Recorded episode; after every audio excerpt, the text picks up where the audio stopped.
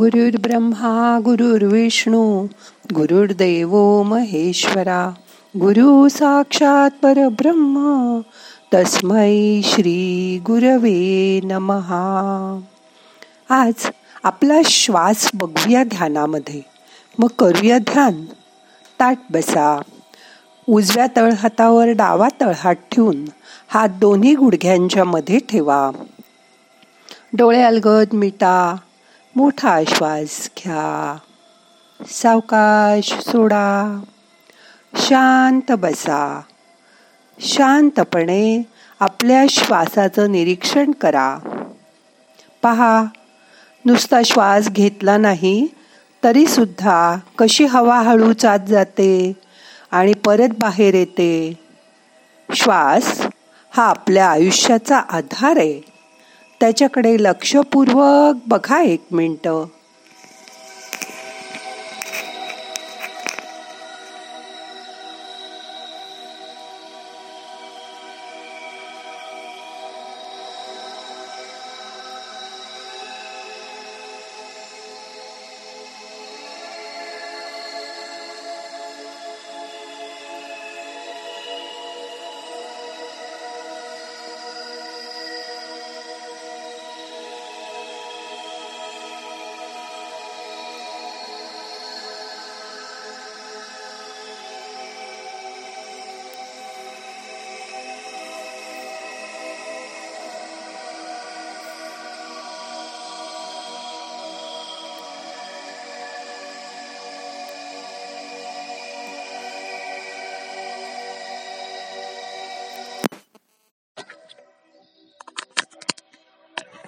श्वास.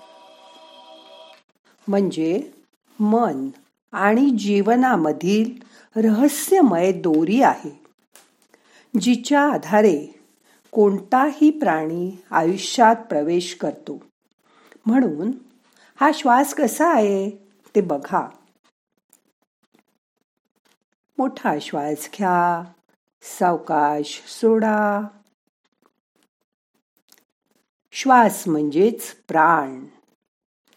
ज्याप्रमाणे परमेश्वर एकच असून सुद्धा माणूस त्याला वेगवेगळ्या नावाने ओळखतो. तसंच प्राण ही एकच शक्ती आहे. आपण त्याला श्वास या नावाने ओळखतो. वाणी वाचून जगणं शक्य आहे. कारण मुकी माणसं आपण बघतो. दृष्टीशिवाय जगणं शक्य आहे. कारण आंधळी माणसं जिवंत असलेली आपण बघतो. ऐकण्या वाचून जगणं शक्य आहे. कारण बहिरी माणसं जिवंत असलेली आपण बघतो. मन बुद्धीशिवाय जगणं शक्य आहे. कारण बालिश वेडे मंदबुद्धी लोक आपण जिवंत बघतो. हाता पाया वाचून जगणं शक्य आहे. कारण आपण लंगडे थोटे भिकारी इतर लोक जिवंत असलेले पाहतो. पण शरीराला व आत्म्याला घट्ट धरून राहिलेल्या प्राणाशिवाय आपण जगूच शकत नाही. प्राण आणि आत्मा एकत्रितपणे शरीर सोडून बाहेर पडतात. तेव्हाच माणूस संपतो. जोपर्यंत श्वास आहे तोपर्यंत जीव आहे. जेव्हा श्वास सोडून जातो तेव्हा जीवही शरीराबाहेर निघून जातो. म्हणून मन स्थिर आणि शांत करण्यासाठी या श्वासावर प्रथम नियंत्रण आणलं पाहिजे. आत्मारूपी नदीचं चित्त आणि प्राण हे दोन वेगवेगळे तीर आहेत. दोन वेगवेगळे काठ आहेत. जर श्वास वाढला तर मन भरकटतं. श्वास स्थिर झाला की मनही शांत होतं. ध्यानात आपण असा अनुभव करतो. एखाद्या आठवणीने आपण अस्वस्थ झालो की श्वास वाढतो आणि मन अस्थिर होतं. पण श्वास स्थिर राहिला की आपण हळूहळू शांत होतो. आपण जो श्वास घेतो त्या श्वासातून असंख्य प्राणिक शक्तिकण अणुस्वरूपात आपल्या शरीरात प्रवेश करतात आणि प्रत्येक पेशींपेशीपर्यंत पोचतात. या प्राणाला प्राण अपान समान उदान आणि व्यान अशी नावही आहेत. नैवेद्य दाखवताना नाही का आपण प्राणाय स्वहा पानाय स्वहा व्यानाय स्वाहा असं म्हणतो. तेच हे प्राण. तसच नाग कूर्म क्रूकर देवदत्त व धनंजय अशा नावाचे पाच उपप्राण पण आहेत. श्वास जेवढा स्थिर मजबूत असेल तेवढं जीवन स्वस्थ आणि निरोगी असतं. क्रोध आवेश उत्तेजना यामुळे श्वासाची गती वाढते. दीर्घ आयुष्याचं रहस्य मनुष्याच्या श्वासाच्या गतीमध्येच लपलेलं आहे. यात खरंच शास्त्रीय दृष्ट्या तथ्य आहे. कबूतर एक मिनिटात सदोतीस वेळा श्वास घेतं. ते नऊ वर्ष एकूण जिवंत राहतं. ससा एक मिनिटात एकोणचाळीस वेळा श्वास घेतो. तोही नऊ वर्ष जिवंत राहतो. कुत्रा एक मिनिटात एकवीस वेळा श्वास घेतो. तो तेरा वर्ष जिवंत राहतो. बकरी एक मिनिटात चोवीस वेळा श्वास घेते. ती पण दहा वर्ष साधारण जिवंत राहते. बघा हां. हत्ती मात्र एक मिनिटात अकरा श्वास घेतो. तो शंभर वर्ष जगतो. कासव एक मिनिटात चार श्वास घेतं. ते एकशे पन्नास वर्षापर्यंत जगतं. आपण प्रत्येक मनुष्याला दर वाढदिवशी जीविते शरदम शतम असं म्हणतो. म्हणजे तू शंभर वर्ष जग.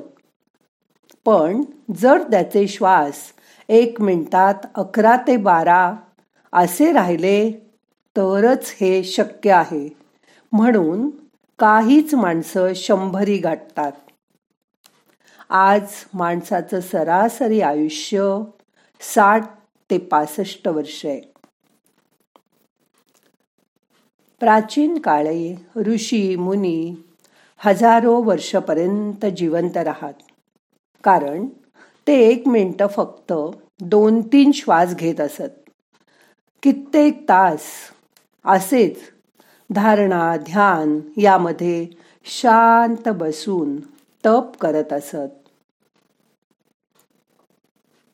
दीर्घ आयुष्याचं रहस्य मनुष्याच्या श्वासाच्या गतीमध्ये लपलेलं आहे.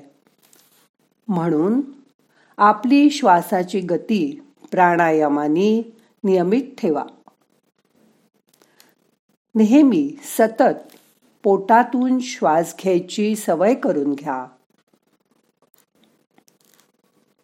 डॉक्टर मॅकडॉवेल म्हणतात खोल प्राणायामामुळे फुफ्फुसांनाच नाही तर पोटाच्या संपूर्ण पचन संस्थेलाही परिपूर्ण पोषण मिळतं.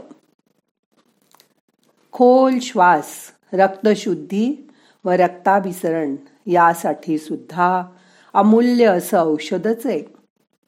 मग आता शांत बसून हात मोकळे करा. तुमचा उजवा तळ हात ओटीपोटावर ठेवा. तिथपासून खोल श्वास घ्या आणि सावकाश सोडा. असं दहा वेळा करा.